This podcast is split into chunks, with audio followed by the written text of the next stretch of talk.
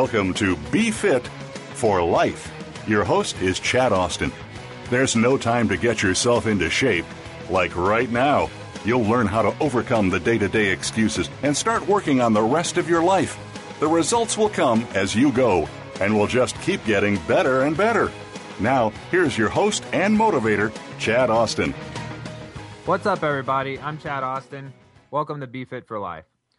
I hope you enjoyed last week's Be Fit for Life episode that featured world renowned fitness coach Scott Abel. Scott Abel has coached thousands and thousands of people to transform both their physiques and their lives. Scott has been a leader in the fitness industry for over four decades now. His experience, he has experience as a competitor, as a fitness trainer, and as a life coach. He's done it all. We had a great discussion last week about his philosophy of fitness success that he describes as the triangle of awareness, and it focuses on the physical and the emotional health. We also learned about his new podcast and program that is called Coach Abel's Empowered Women Experience, which talks about why food, fat, and fitness are all female issues. If you hadn't had a chance yet, go back and check him out at www.scottabel.com.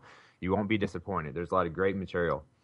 This week, I have another great guest joining us on Be for Life, James Fell James Fell authors the interna- internationally syndicated fitness column In Your Face Fitness for the Chicago Tribune and is the author of the best selling book Lose It Right, a brutally honest three stage program to help you get fit and lose weight without losing your mind. He also interviews celebrities about their fitness regimens for the Los Angeles Times, is head fitness columnist for AskMen.com, and recently began a fitness column for Time Magazine. He has a very popular blog at www.sixpackabs.com. Between his various columns and blog, several million people read his fitness advice each month. You can follow him on Twitter and Facebook at Body for Wife, at capital B, capital F, capital W. So we're very happy to have James joining us this morning. But before we get to our interview, I wanted to spend some time talking this morning about priorities if I were to ask you what the top priorities are in your life, what would you say? I feel like most people would probably answer that question by saying by starting with family and then saying career. Family and career, I think that's what most two, most people would say first. Health and fitness is something that everyone sees as important, but most of us put it off. We talk about it as something that we're going to get to down the road. Like we're just too busy to do it now. The first two priorities, family and career, take up so much of our time that we think it is impossible to have time, any time to worry about exercise and nutrition on, on top of that. The problem is that the obstacles we use as excuses right now family stuff, work projects, traveling for work, kids' activities, etc. These things aren't going anywhere. They're still going to be here no matter how long you wait to begin worrying about your own health. And if we really want to make health a priority in our lives, we have to find time to do it now. Honestly, it's not that we don't have enough time to do it all. There's 168 hours in every week. I'm sure you probably heard trainers say that before. There's 168 hours in every week. That's a lot. If we just committed six to eight hours a week for exercise, that would still leave us with 160 hours. So if you looked around, I'm sure you probably noticed a lot of people you're close to who are busier than you and still manage to make fitness a priority. It's not that we don't have time to do it. It's that we don't know how to use our time efficiently to get everything in. So one to- one tool I've used over the years to help my clients stay consistent and get fitness as a priority also is this thing I call the accountability journal. It basically just looks like a calendar and we use it to schedule my clients' workouts. It's effective because what is the number one excuse we all use to not exercise or to skip our workouts? Is that we don't have time. We all use the don't have time excuse. By far, this is the top excuse I've heard as a trainer. By scheduling your workouts, it takes away this excuse. If you schedule your workouts and you can't say you don't have time because you just made time. What the journaling idea also does is it helps you make yourself more consistent. So at the end of every week, you're going to grade yourself. So I was a teacher before I became a trainer, so I'm sure that's where it came from. But you're going to grade yourself on how you did. Did you get all your workouts in? If you did, great. If you got an A, then awesome. Just keep it going. If you didn't, then why didn't you? Why didn't you get all your workouts in? What stood in your way? What obstacles held you up? How can you come back and do better next week? So I'm a problem solver. Most personal trainers are. and this really helps solve the problem. So you, by doing this every week and going through this process, it's going to slowly help you get consistent with your workout and make your workouts a priority just as much as family and your career is. Because towards the end of the week, say you do your workouts on Tuesday, Thursday, Saturday, and towards the end of the week, you already know that you can't work out in your normal time Tuesday because you have a meeting or you have a family thing or something. And so you're already planning on working out on Monday. And just slowly, it's going to help build that healthy habit of getting your workouts in and rescheduling to make time for it. I'm getting ready to have my own program on my website. It's going to be called Make Fitness a Priority. Almost every trainer out there that has an online presence, he has his own online training program. And so I'm going to follow into this mix. But my program is going to not only have a workout program, but it's also going to have tools like my accountability log and other things just to help you make fitness a priority so you can get long term success. So, one of the ways to do that, one of the important things you have to do is you have to develop healthy habits. But another thing you have to do is you help to get your you have to get your unhealthy habits under control. Notice I said under control, not restricted or cut out. I don't think it's really realistic to get long term success that restrict too many things that you love to do or to cut out and say you're never going to do it again. That's that's like being on a diet. It's temporary success, not long-term success. So I want you to get your unhealthy habits just under control. So think about it. What unhealthy habits do you do right now that could be hurting your success? What things are you doing that if you weren't doing it, you'd be losing more weight or you'd be getting stronger, you'd be getting more sleep, you'd be getting you'd be staying hydrated. What or what is it that's holding you up? So I I was thinking about this the other day and I have a, my own unhealthy habit story for you. When I was a junior in high school, I didn't I didn't do track or baseball my junior and senior year. My junior senior year, I just played football and wrestled. And so uh, that last season of school, I didn't have any after school activities. So every day after school, me and my friend Travis, we would go to Casey's General Store. So if you know what Casey's General Store is, then congratulations, you grew up in a small town like I did in, in, in the United States. It's just a small gas station. But every day after school, we went to Casey's General Store, and I got a king size Butterfinger and a 20 ounce wild cherry Pepsi every single day. And my friend Travis got a 20 ounce Mountain Dew and a king size Kit Kat every single day. And we didn't think anything of it. We just it was just like our after school snack. And I looked this up earlier today, and that after school snack that I had every single day was 730 calories, 121 grams of sugar, and over 20 grams of fat every single day. Was it a coincidence that I wrestled a weight class higher my senior year than my junior year? Maybe. Who knows? Probably not. But this after school, I didn't even think anything of it when I did this. And it was just something that we did every single day. We never missed a beat. We were definitely addicted to doing this. And so it's just not even a meal, it's just an after school snack that we did every single day. So and that's something I still I don't have pop anymore. That's something I cut out. That's a that's an unhealthy habit that I cut out years ago. But I'll still have a, the occasional candy bar or something like that from time to time. I eat healthy for the most part, but I will have some chocolate or something like that from time to time. So that's an unhealthy habit I still have, but I've got it under much more control now, and so it doesn't get in the way of my fitness success. So take some time today and think about what unhealthy habits do you have or if you have any like mine you've gotten under control. And how can you change it to help you get to stop it from preventing you from getting success? On that note we're going to take a quick commercial break. When we come back i'm going to bring up my guest james fell and we're going to talk about his book and how you can lose weight and get in shape without losing your mind. We'll be right back on be fit for life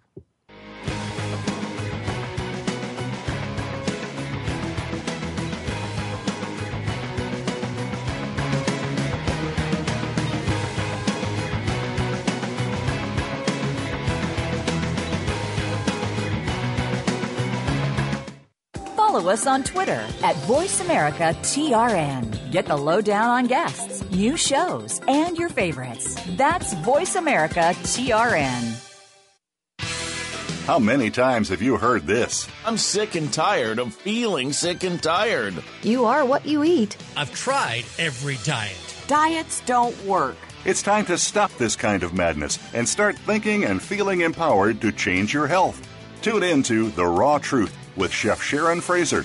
Join us weekly for thought provoking conversations with world renowned experts in the food, medical, holistic, sports medicine, chiropractic, and naturopathic health sciences. The Raw Truth airs live every Thursday at 8 a.m. Pacific Time, 11 a.m. Eastern on Voice America Health and Wellness.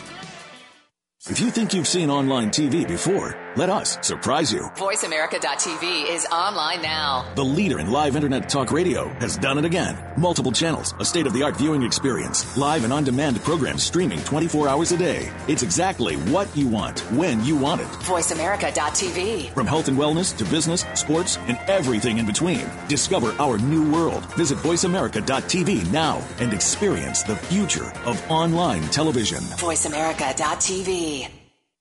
Follow us on Twitter at VoiceAmericaTRN. Get the lowdown on guests, new shows, and your favorites. That's VoiceAmericaTRN.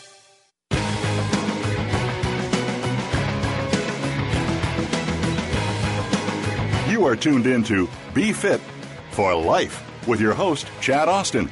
If you have a question or comment about our program, send us an email at chadaustinfitness at gmail.com. That's chadaustinfitness at gmail.com. Now, back to Be Fit for Life. Welcome back, everybody. I'm Chad Austin. You're listening to Be Fit for Life. Joining me on the show this morning is James Fell. James authors the international syndicated fitness column In Your Face Fitness for Chicago Tribune and is the author of the best selling book Lose It Right, a brutally honest three stage program to help you get fit and lose weight without losing your mind.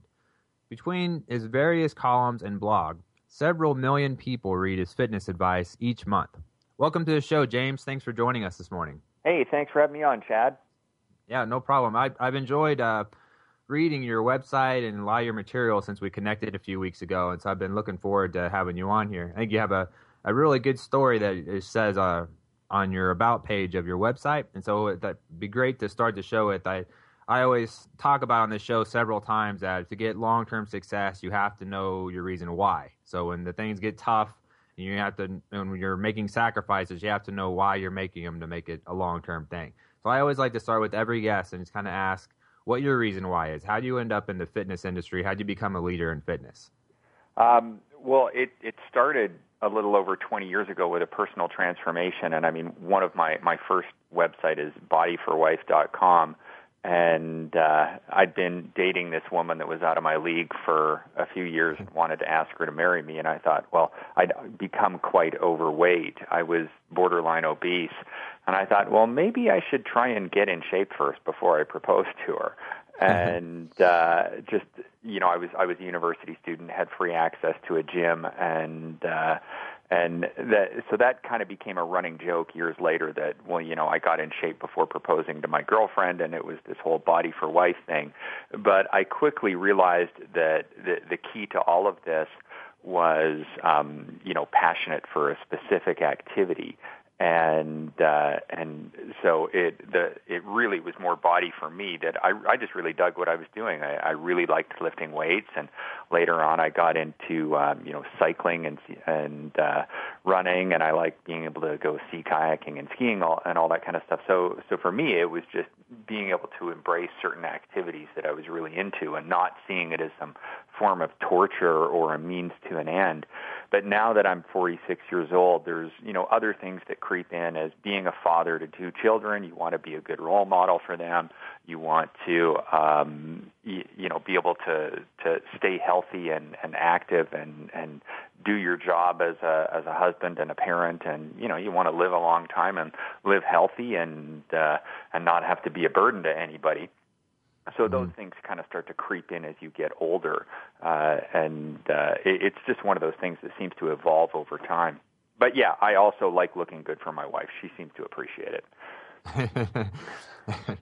well, I love the way you uh, talked about that, about how it, it started out as kind of motivation for her, but then it ended up being something that you really started to really like and that's the one thing that I've read a few and a few of the things you do that but developing passion for exercise is something you stress and that's a, how you you see getting long-term success and that's something I hadn't thought about before but you're really right and so I mean a lot of people when they come into a personal trainer, they say that they really hate the exercise. And so, what's your strategy when you meet people like that? How do you help them develop their passion for exercise, and so it's not such a chore and it can be long term success? I'm a big fan of experimentation um, because I, I would never tell anybody that they have to do a certain exercise or that they should focus on what is the best calorie burner or what is the greatest muscle builder or, or the newest, coolest thing.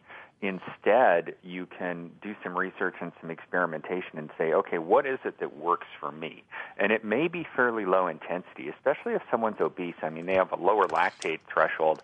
They can get wiped out pretty quick. So if they go into a class or something, uh, or take up running, something that, that is quite intense, um, within 10 minutes they can be completely done for and feel wretched for a while afterwards.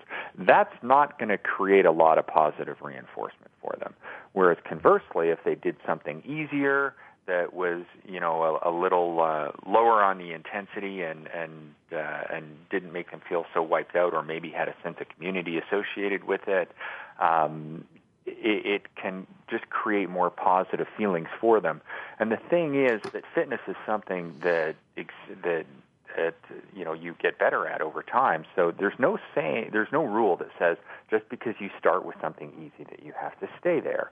So I, I'm a fan of, of you know what, forget about uh, bulging biceps or rippling abs or any of that kind of stuff for a while, and the most important thing you should work on at first is just developing a regular habit. If you go from not working out at all to working out for 30 minutes two, three times a week, that's a major victory because mm-hmm. that's something that most people aren't doing.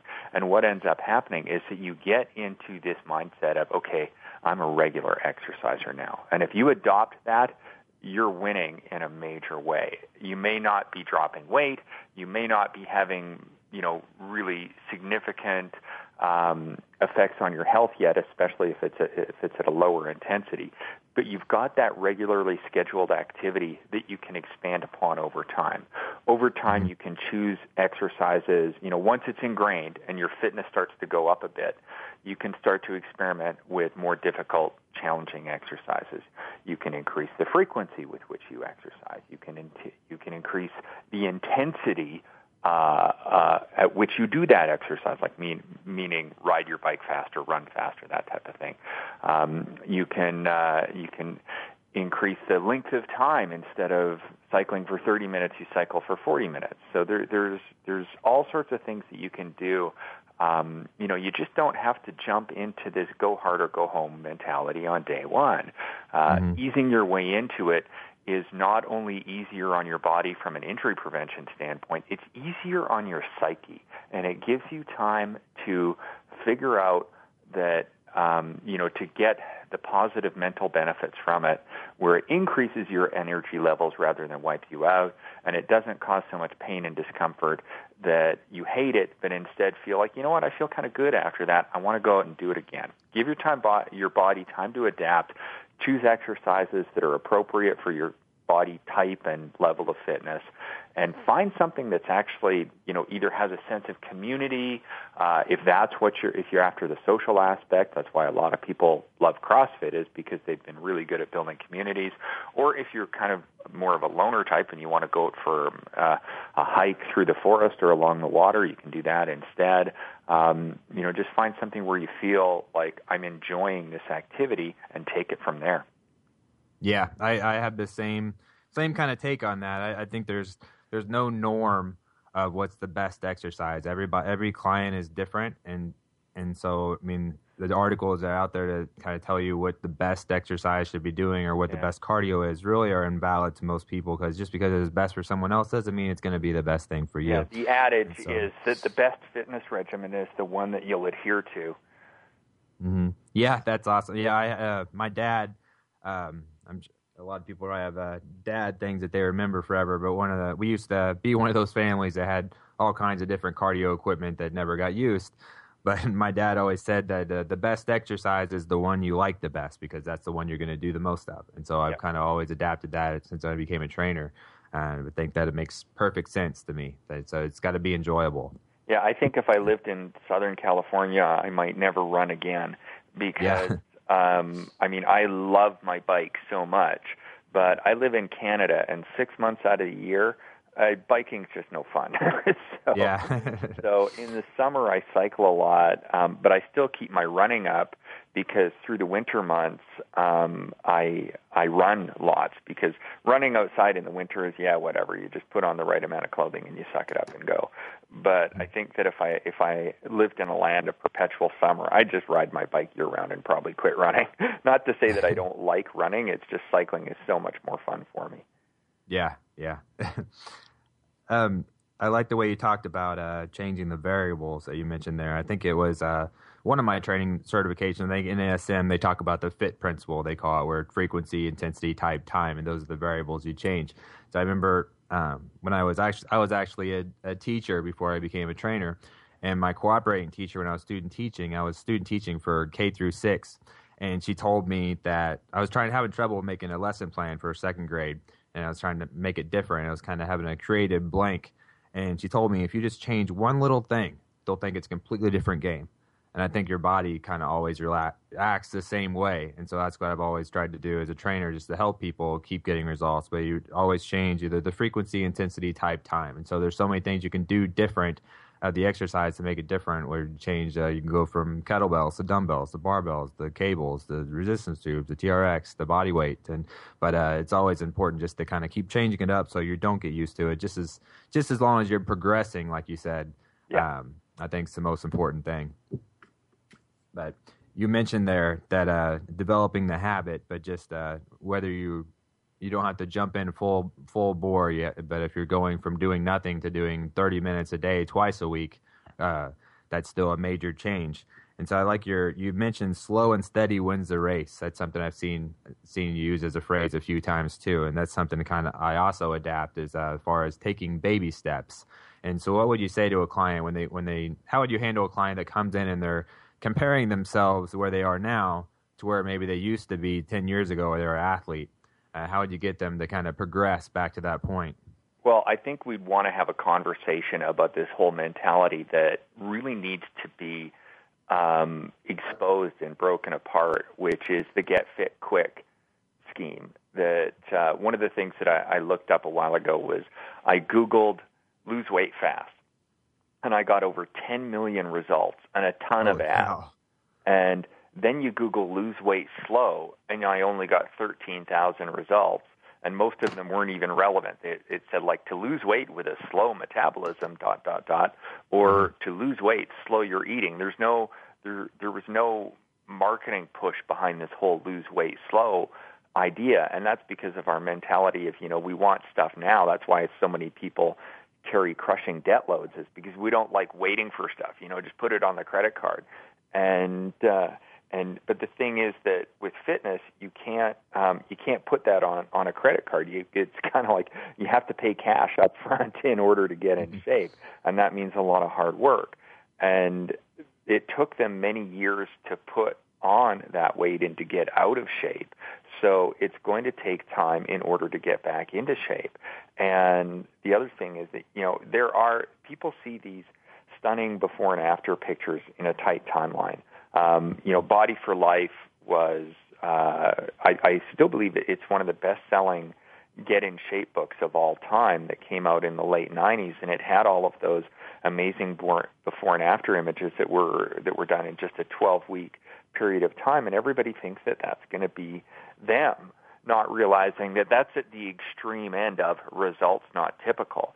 Not only that, but these people had to go through a 180 degree lifestyle change from, you know, the metaphorical donut, scarf, and couch potato into diet conscious workout warrior in one day. And the reality is, not many people can do that. Not many people can just flick a switch and all of a sudden I am, you know, eating super um, healthy food all the time, no junk food, calorie restricted, exercising like my butt is on fire.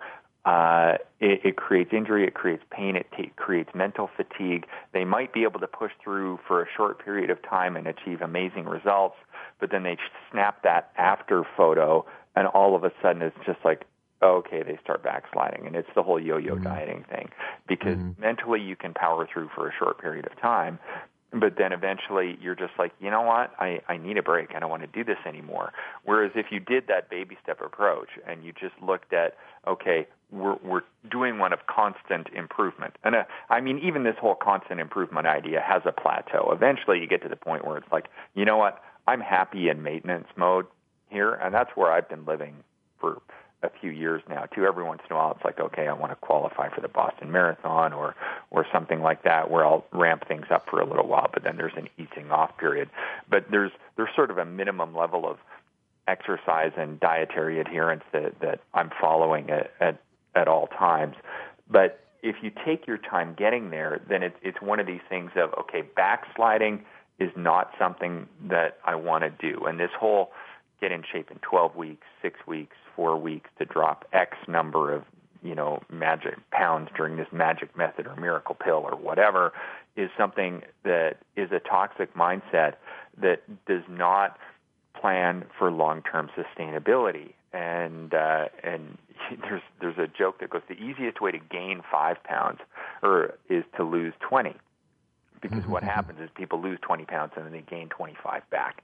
It's yeah. that whole it's that whole yo-yo mentality, and uh, and it's just it's it's neither it's not healthy for your body. It's not healthy for your mind. Mm-hmm. Yeah, I I totally agree. And we live in this uh, quick fix or easy button uh, society right now, and so it's hard to. I mean, just if on Facebook or just when you go to check out at the grocery store, it seems like there's 10, 12 options for you right away of a quick fix that you can take. So it's hard to kind of over overcome that uh, well, to get in a regular routine. And I've been making cracking jokes about the um, the lose nine pounds this week type of uh, messaging that you see both at the bookstore and the grocery store. Like any best selling um, diet book, there's a good chance that it has a little starburst on it saying, you know, lose 14 pounds in 10 days, um, or something like that. Or, you know, there, there's, you've got those magazines that, uh, I think it's Women's World Magazine. Every single week there is an outrageous weight loss claim on the cover. Um, and then there's, you know, there's magazines with Dr. Oz on the cover with, uh, with a ridiculous weight loss claim. And I mean, there's even a book called 10 pounds in 10 days that you know eh, okay if you weigh 400 pounds and I cattle prod you through uh you know put you on a treadmill and put you on a restrictive diet and stand behind you with a cattle prod yeah you can lose 10 pounds in 10 days um you can also lose 10 pounds of water in 10 days but for the person who's maybe 40, 50 pounds overweight to lose 10 pounds of fat in 10 days, that's like running a marathon every day on no food. it just mm-hmm. it can't right. be done. right. So that is a it's a frustrating thing that I'm sure we could go on and on for for that, uh, both being trainers. But uh, for someone that's a client that come to you, I mean, it seems like everything you research these days, especially in fitness, you could find 20, 20 articles for this point and 20 articles for another point. How does what would advice would you give someone being a, a fitness writer that helped them, you know, as far as uh, knowing uh, what they're reading, whether it's right or wrong? Well, I think there is that uh, uh, old adage of if it sounds too good to be true, well, then right. it's about as reliable as getting Lindsay Lohan to be your designated driver. yeah, it's, uh, the reality is, and this is proven out over millennia of human existence, which is that it it takes longer and it's harder than no matter what project you're doing, it's going to take you longer and it's going to be more work and, and more effort than you originally surmised. So imagine if you think it's going to take six months, it's going to take a year. And it's going to be more effort than you can possibly imagine. So I don't even like to really focus too much on long term goals. Instead of saying, okay, well, I want to drop 30 pounds of fat and gain 10 pounds of muscle or something, you know, that's a fine goal to have. I, I think that that is a specific, measurable, you know, smart goal, quote unquote. Uh, but I think that, that what really makes that goal achievable is focusing on the day-to-day goals of, okay, you know, here's, here's my week looking ahead. And I've got you know maybe I've got some meals planned out, or, or you know I've, I've got some healthy grocery shopping uh, planned out, and here's all of my exercise that's planned out for the week. It's sticking to those day to day process goals that allows you to achieve the outcome goals. I don't think about I don't spend too much time thinking about dwelling on this this glorious outcome long term goal that I'm going to have. It's just like, okay, what am I doing today that uh, that creates a better tomorrow? Mm-hmm. Yeah, I think that, that that's the way every every client has to have to get long term success. I think they kind of have to have that mindset. If you focus too much on the end result, then it's like a marathon, and then and then it's going to seem like the finish line is so far away you have to be able to focus on you have to be able to keep your motivation by focusing on the day-to-day tasks so you can stay consistent with. That totally agree. and there's there's actually an interesting study that was done a while ago that found that people that actually spend a lot of time dwelling on a specific outcome even daydreaming about it like how good it's going to feel when they uh, you know lose a certain amount of body weight um, achieve a certain fitness level or whatever that it actually kills their motivation to do it. And the reason why is this type of this type of daydreaming is a form of stress relief. What it makes it them feel like is by by daydreaming on it, they're actually um, relieving that little bit of good stress that makes them want to achieve that goal because they kind of temporarily feel like they already did achieve it. So mm-hmm. it's uh, it, it's better to just spend your time like I I like to spend time thinking about, you know, I've got we've we had a bunch of rain recently and the forecast for this afternoon is warm and sunny. And I'm fantasizing about today's long bike ride this afternoon. you know, that, that's what I'm excited about. that's great. Um, well, uh, listeners, if you want to read, we're going to take a quick commercial break right now. If you want to go to uh, read more from James Fell and some of his articles he wrote, check out his website, bodyforwife.com, capital B, F, o, F, and W, bodyforwife.com. And we will be right back after a short message break.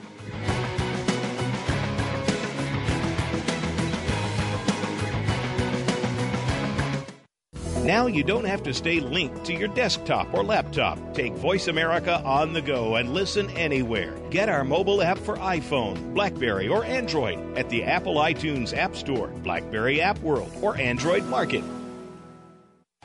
Can grief be good for you? Absolutely. It gets your attention, helping you evaluate your choices and relationships. Your losses define who you are. Tune in each week for Good Grief with host Cheryl Jones. Our show features those who have made incredible transformations by grieving their losses. You'll learn how to find your courage and strength. You'll discover the important things in your life and how to let go of things that are less important. Good Grief airs live Wednesdays at 2 p.m. Pacific Time, 5 p.m. Eastern on Voice America Health and Wellness. Tune in every Monday at 2 p.m. Pacific Time and 5 p.m. Eastern Time on the Voice America Health and Wellness channel for Eat Well to Live Well with Kelly Hill. Kelly covers our relationship with food and teaches us how easy eating well and living well can be, taking us on a weekly food journey, guiding us to a more rich and vibrant life. So tune in every Monday at 2 p.m. Pacific Time, 5 p.m. Eastern Time on the Voice America Health and Wellness channel for Eat Well to Live Well with Kelly Hill. We're making it easier to listen to the Voice America Talk Radio Network live wherever you go on iPhone, Blackberry, or Android. Download it from the Apple iTunes App Store, Blackberry App World, or Android Market.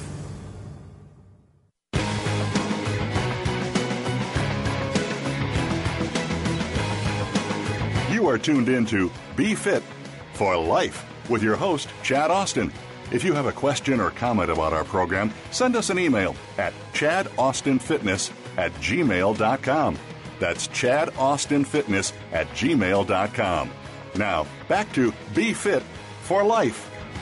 Welcome back, everybody. I'm Chad Austin. You're listening to Be Fit for Life. We're here with James Fell. Uh, bodyforwife.com if you didn't have a chance to, to look at it i'll remind you a few times here but there's also sixpackabs.com the s-i-x-p-a-c-k-a-b-s.com and that's uh, james's up-to-date blog and with a lot of great information you can take a look at. Uh, james everything that you say and I, I, read from you, it seems like you're you're definitely a trainer that uh, focuses on long term success. And I think any trainer that's really good, that's something that you definitely need to learn in your first year or so as a trainer. That if you really want to, if you really want to become a good trainer, then it's more about how your client's doing two years after you meet them than it is after six months. And so, I, I, and one thing you say in your in your you feel like uh, strategic planning is what you're the best at. And so I'd really like that. But I wanted to tell me a little bit how you how that became a strength of yours and what you do with your clients to help them get long term success by that strategic planning. Well, it's it's interesting actually that in a former life, um, I have an MBA and I worked in business for a dozen years, and uh, it just seemed logical to apply the uh, you know the things that you learn in an MBA program and and working in a business environment about how you need to plan this stuff out and, and be a, a forward thinking type of individual because, you know, whether it's doing something like building a house or growing a business, uh, you have to think about your, your long term future, about what you're going to be doing for the next week, the next month, the next year, and so on. And it involves things like setting both short term and long term goals.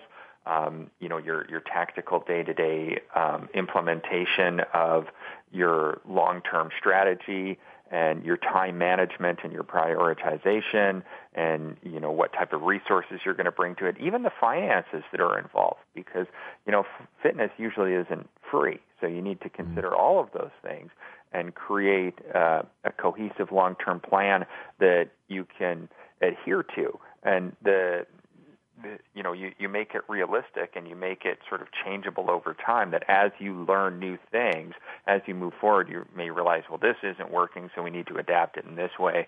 You know from a time management perspective we need to jig things around. A lot of people go into it without giving this any thought or consideration whatsoever. They just jump into it.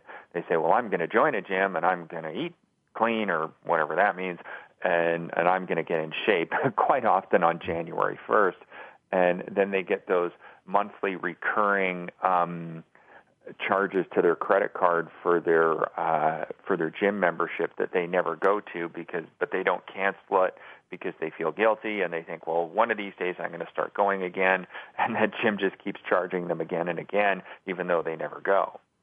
Right.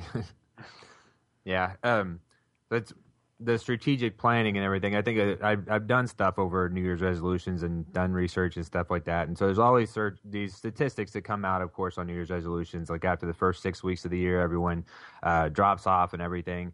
But first off, I, I hate that uh, mindset anyway, because to me that that's like saying if you know if you failed on your fitness thing, then then it's over. You're you might as well go back to not working out, and you're always gonna you know miss a day from from time to time. All you got to do is just start going again, and and you're fine.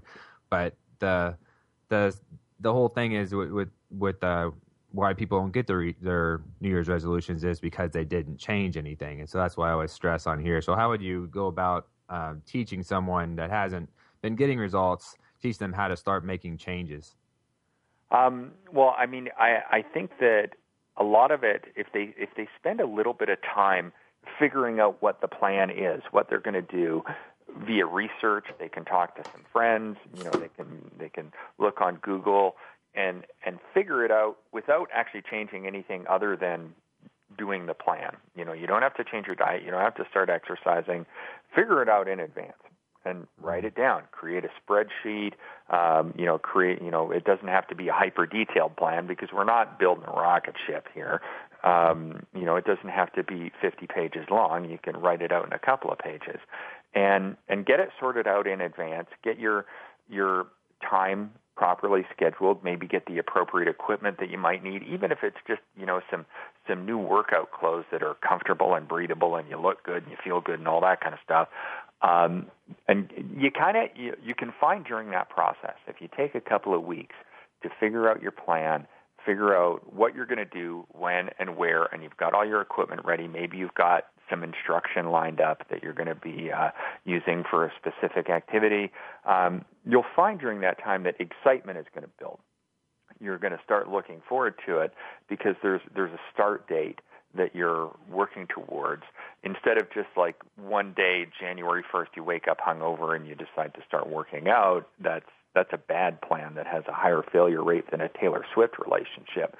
But if you have that advance plan all set and ready to go, and uh, one of the things I like to do is I call it fridge motivation, where you take your exercise schedule and you tape it to the fridge, and you tick each one off as done or not done. Um, you're constantly looking at that several times a day. That you know you can't ignore that the um, that the schedule is right there. That you you see it in front of you. That okay, yes, today or tomorrow I'm supposed to do this, and you're able to say if you did it or not. And you're constantly looking at you know which ones you did and which ones you didn't. It can also have the added benefit of every time you go to the fridge that because you see your workout schedule and you see that you are exercising on a regular basis, it might make you make a wiser food decision when you open that fridge door. Yeah, it's a great strategy. So, your book that you that you wrote, "Lose It Right: A Brutally Honest Three-Stage Program to Help You Get Fit and Lose Weight Without Losing Your Mind." Uh, tell us a little bit about that book. What is this three stages of the book? Okay, um, I I basically said that Nike is wrong and that you should not just do it. Uh, instead, I believe in learn, prepare, then do it.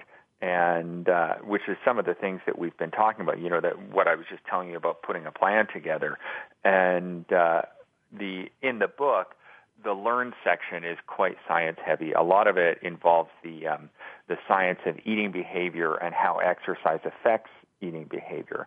I co-authored it with a woman who has a PhD in psychology with a focus on eating behavior and the link to obesity. So it's pretty science heavy um, about why people are overweight and the effect that food has on your brain and why you know junk food is so tasty and so compelling. And then we get into the health benefits of of losing weight and and getting in shape. But also there's there's a pretty big important chapter on how exercise can affect eating behavior and how it can actually empower your brain to to make it easier to make wise food decisions and and choose healthier options and, and less sort of highly palatable, super tasty junk food options. And then the prepare stage of the book is all about that whole planning process of time management, goal setting.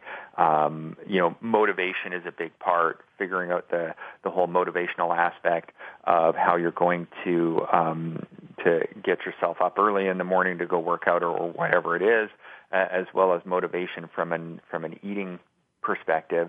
And then the do uh, section is is again breaking things down into another subset of, of three more levels of gradual integration of easy, medium, hard.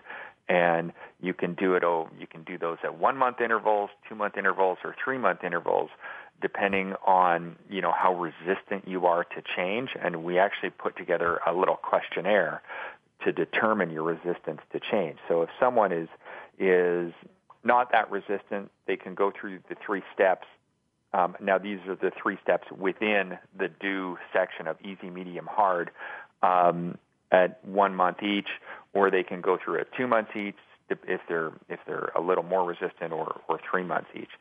And um, it's uh, the other thing is that you don't necessarily need. I don't tell people that they have to go all the way because they could get to the medium level and stay there if they're happy with what they've achieved and they feel that this is sustainable for them, you know, great. Say you're you're 50 pounds overweight, and or you know you you or you, if you you felt if you lost 50 pounds, you would maybe be look like a fitness model, like somebody in one of those amazing after photos. But mm-hmm. instead, you lose 25 pounds, and you've uh, adopted a lifestyle that you're comfortable with and you feel like you can sustain this long term, you look better, you feel better, you know, you're you're happy with what you've achieved and you can sustain this, you know, is that not still awesome? And my argument is yes, that is still awesome. You can you can get to that medium level and just stay there until you die, and you're doing hmm. better than probably 95% of the population. Um, you don't have to decide to push all the way to the, the hard level to get yourself into that kind of one or two percent of of super fit individuals out there. And for hmm. me, the way that I did it was, you know, it was over 20 years ago that I got in, that I started this journey of fitness. I kind of went to that medium level and stayed there for 10 years until I decided that, you know what, I'm ready to up my game. I'm going to start pushing it harder and and tightening up my my eating regimen even more and lose more weight and you know see my abs and all that kind of stuff. And even then it was it was a lengthy process to do it. Uh so you know you you uh you don't have to have this all or none mentality. Mhm yeah i i i like that i definitely agree you know a lot about the role of exercise and how it affects eating behavior and yeah. so, how does that how does that experience help you with your clients? Um, well, it's the first part always comes with a warning because it's interesting that despite how good exercise is um, at the physiological level for improving eating behavior, a lot of people have a tendency to blow it.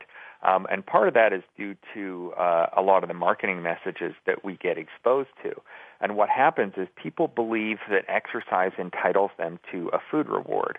And that's because they hear these things about, you know, calorie blasting exercises that ramp up your metabolism and turn you into a fat burning machine and blah, blah, blah.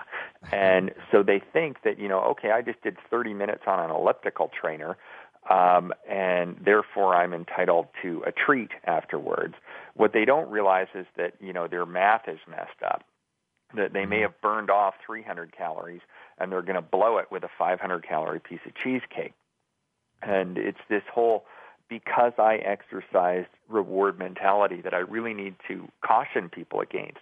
Because instead of looking at exercises entitling you to, to a certain type of food reward, you need to alter your thinking towards exercise has increased your brain power to make it easier to resist food rewards and instead see instead of viewing food as a constant source of pleasure, viewing it more of as a source of fuel to um, to fuel your your physical activity endeavors. But there are four different ways that exercise can can change your brain um, in order to make you a better eater. The most important one is called your brain's executive function. Uh, people who exercise specifically um, at more intense, longer durations, uh, what, what they do is they increase the brain's executive function, which are things like planning, decision making, and um, and oh, what's the other one? It escapes me for uh, impulse control. So it improves your planning abilities, your decision making, and your impulse control. Now, tell me those three things are not great for dietary adherence. You know, you right. can create a diet plan, you can make wiser food decisions, you can control your impulses around junk food. Like that's that's an amazing step forward for um, for enhancing that that part of your brain in terms of becoming a better eater. More intense activities can also actually have an appetite suppressing effect. This whole thing about working up an appetite is not true. Uh, if you're, especially if you're doing, that's one of the reasons why interval training can be good for fat loss. It's not some miracle calorie burner. I think that burning calories is the least important thing that exercise does. Um, that because really the lean bodies are made in the kitchen. At the end of the day, it's almost impossible to out exercise a bad diet. But right. if exercise improves your eating behaviors, then yes, that's one of the, the real key factors in in order to achieve weight loss. And and brief bouts of really intense exercise can actually suppress your appetite for hours so that you know you're and not only that but make you kind of want to eat something healthier rather than eat something junky, sugary, fatty, whatever. Uh, there is also the the alternate reward aspect of it that you know, junk food is very rewarding. It's when you eat something sugary or fatty, it lights up these reward centers in your brain that make you feel really good. Well, you know what? Exercise works on those same reward centers in the brain so that when you have a really good, intense sweat, you pre-sate uh, the reward centers in your brain so you're less likely to crave junk food. Not only that, if you actually go and eat the junk food anyway, it doesn't actually taste as good. It's not as rewarding. You know, it, it tastes the same in your mouth, but what people don't realize is that when they eat junk food, it's not just their mouth that's tasting it, it's their brain that is tasting it via a rush of dopamine and o- opioids. And if so, if you're already satisfied that reward center in your brain via exercise, you don't get nearly that sort of neurochemical rush going on. So it's less reinforcing, and you don't want to eat the whole bag of potato chips. Maybe you only eat half of it. Mm-hmm. And then finally, all those three things that I just described are all physiological. The fourth one is psychological, and this is the one that that you know once you get past this whole food reward mentality, instead you start looking at food from a fuel versus pleasure mentality, which is uh, okay. I am a regular exerciser. I I you know go out and I, I go hard uh, several times a week. I need to fuel appropriately. I need to make sure that I've eaten good food before my exercise efforts in order to make sure that that I, I you know can can be my best out there today and afterwards I need to eat good food to recover from that exercise effort and creating that sort of ongoing you know food as fuel mentality can just clean up your your eating over time so that uh, you end up losing weight and feeling great. Mm-hmm. Yeah, I, you uh, definitely. You, you, mentioned when you talked about your book earlier that you know you kind of stayed in your medium zone there, where you're happy there for about ten years, and then you kind of stepped it up a notch. And you have kind of your workout program on your Body for Wife website. But can you tell us kind of tell listeners a little bit about what your workout your own workout program is like, and if you do any competitions or anything as far for like uh, with your biking and cycling and running? Um, the only competitions I've ever done are running, and even then, not many of them. Um, I really am more of a loner, and this is just a personal thing. I, I like to mostly run by myself, cycle by myself, and I've got a home gym now, so I'm lifting weights by myself. But uh, I, for, for writing purposes, I decided that I wanted to run a marathon and uh, because I was writing about running a fair bit, people were saying, "Well, have you done a marathon?" And I thought, "Well, no. Okay, fine." So a couple of years ago, I ran the LA Marathon to write about it for the LA Times. And I got a sub four hour time, and people are like, oh, hey, you're actually pretty good at this. You should try and qualify for Boston. And I thought, okay, I need a sub 325 time in order to qualify for Boston. No way that's going to happen. then there was the bombing. And I thought, I have to be there so I can write that story. I have to qualify for Boston. So I did everything I could I spent the entire summer of 2013 training my butt off, and uh, and it was kind of a miserable experience because it was just it was the most brutal training I'd ever been through in my life. I qualified with 29 seconds to spare. I actually collapsed wow. before the finish line um, and crawled the last couple of feet. I was in the med tent for 90 minutes on IV fluids and oxygen. I barfed twice. it was oh, wow. it was horrible, horrible pain, but I made the time. And then in last April, I ran the Boston Marathon, and it was I did it a lot slower. I, I took my time and and just had a great time, um, and it was an amazing experience, and I was glad I was you know able to do it. Now I'm kind of retiring from marathons because I figured, okay, I proved my point. I ran Boston, and I'm going back to. I think when it comes to fat loss, 10k is the fat loss distance. Um, that, that that's a that's a good distance for for really enhancing fat loss. But I'm also a big fan of lifting weights. Um, I don't think necessarily say everyone should be a runner. I think everyone should be a weightlifter or do some type of resistance training. I think this there's a lot of people that say will say that weightlifting is this this panacea of fat loss. I completely disagree. I don't think that weightlifting is necessarily great for fat loss. Um, I, I think that it's great for for a lot of other reasons, but it's not this tremendous calorie burner um, that a lot of people make it out to be. But at, at the same time, I just think it's so good for your body for so many different ways. I, I am a fan of doing some form of resistance training and some form of aerobic training. Both you can make them sort of equal or or or whatever. But really, when it comes at the end of the day, how good something is for for fat loss from an exercise perspective isn't that relative because it's a, it, at the end of the day, it really is about how many calories you're consuming, and uh, and so you you need to focus more on the dietary side anyway. Yeah, and, a, and yes, I like to I like to cycle a lot too. Um, yeah. And I'm I'm a fan of throwing some money at fitness. You know, I have a three thousand dollar carbon fiber frame road bike, and it is very fast And from a motivational perspective, I look forward to riding that bike a lot more than I would if it was a three hundred dollar bike. you know? Yeah, yeah. So- I'm I'm kind of the same way. Well, James, we just got a short time left, like about a, a minute actually, but. I'd like to end the show with uh, giving you, if, if our listeners could only take one thing away from what uh, our interview was today, what would you want that to be? Find something you like to do and endeavor to get better at it.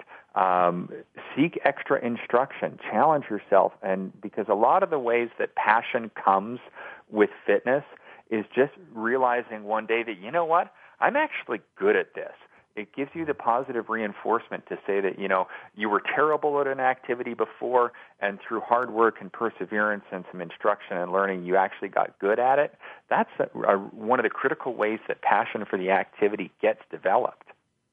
Yeah, I, I great. That's a great, great way to end the show right there. Uh, thanks, James, for being such a great guest. I enjoyed having you on today. Uh, listeners, don't forget to go look at bodyforwife.com and sixpackabs.com to see more from James Fell. Uh, thanks for tuning in this week, and we'll see you next time on Body on Be Fit for Life.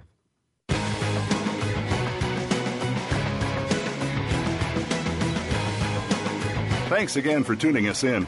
Please join Chad Austin next Monday at 7 a.m. Pacific Time, 10 a.m. Eastern Time for another edition of Be Fit for Life on the Voice America Health and Wellness Channel. This week, have fun, get active, and be fit.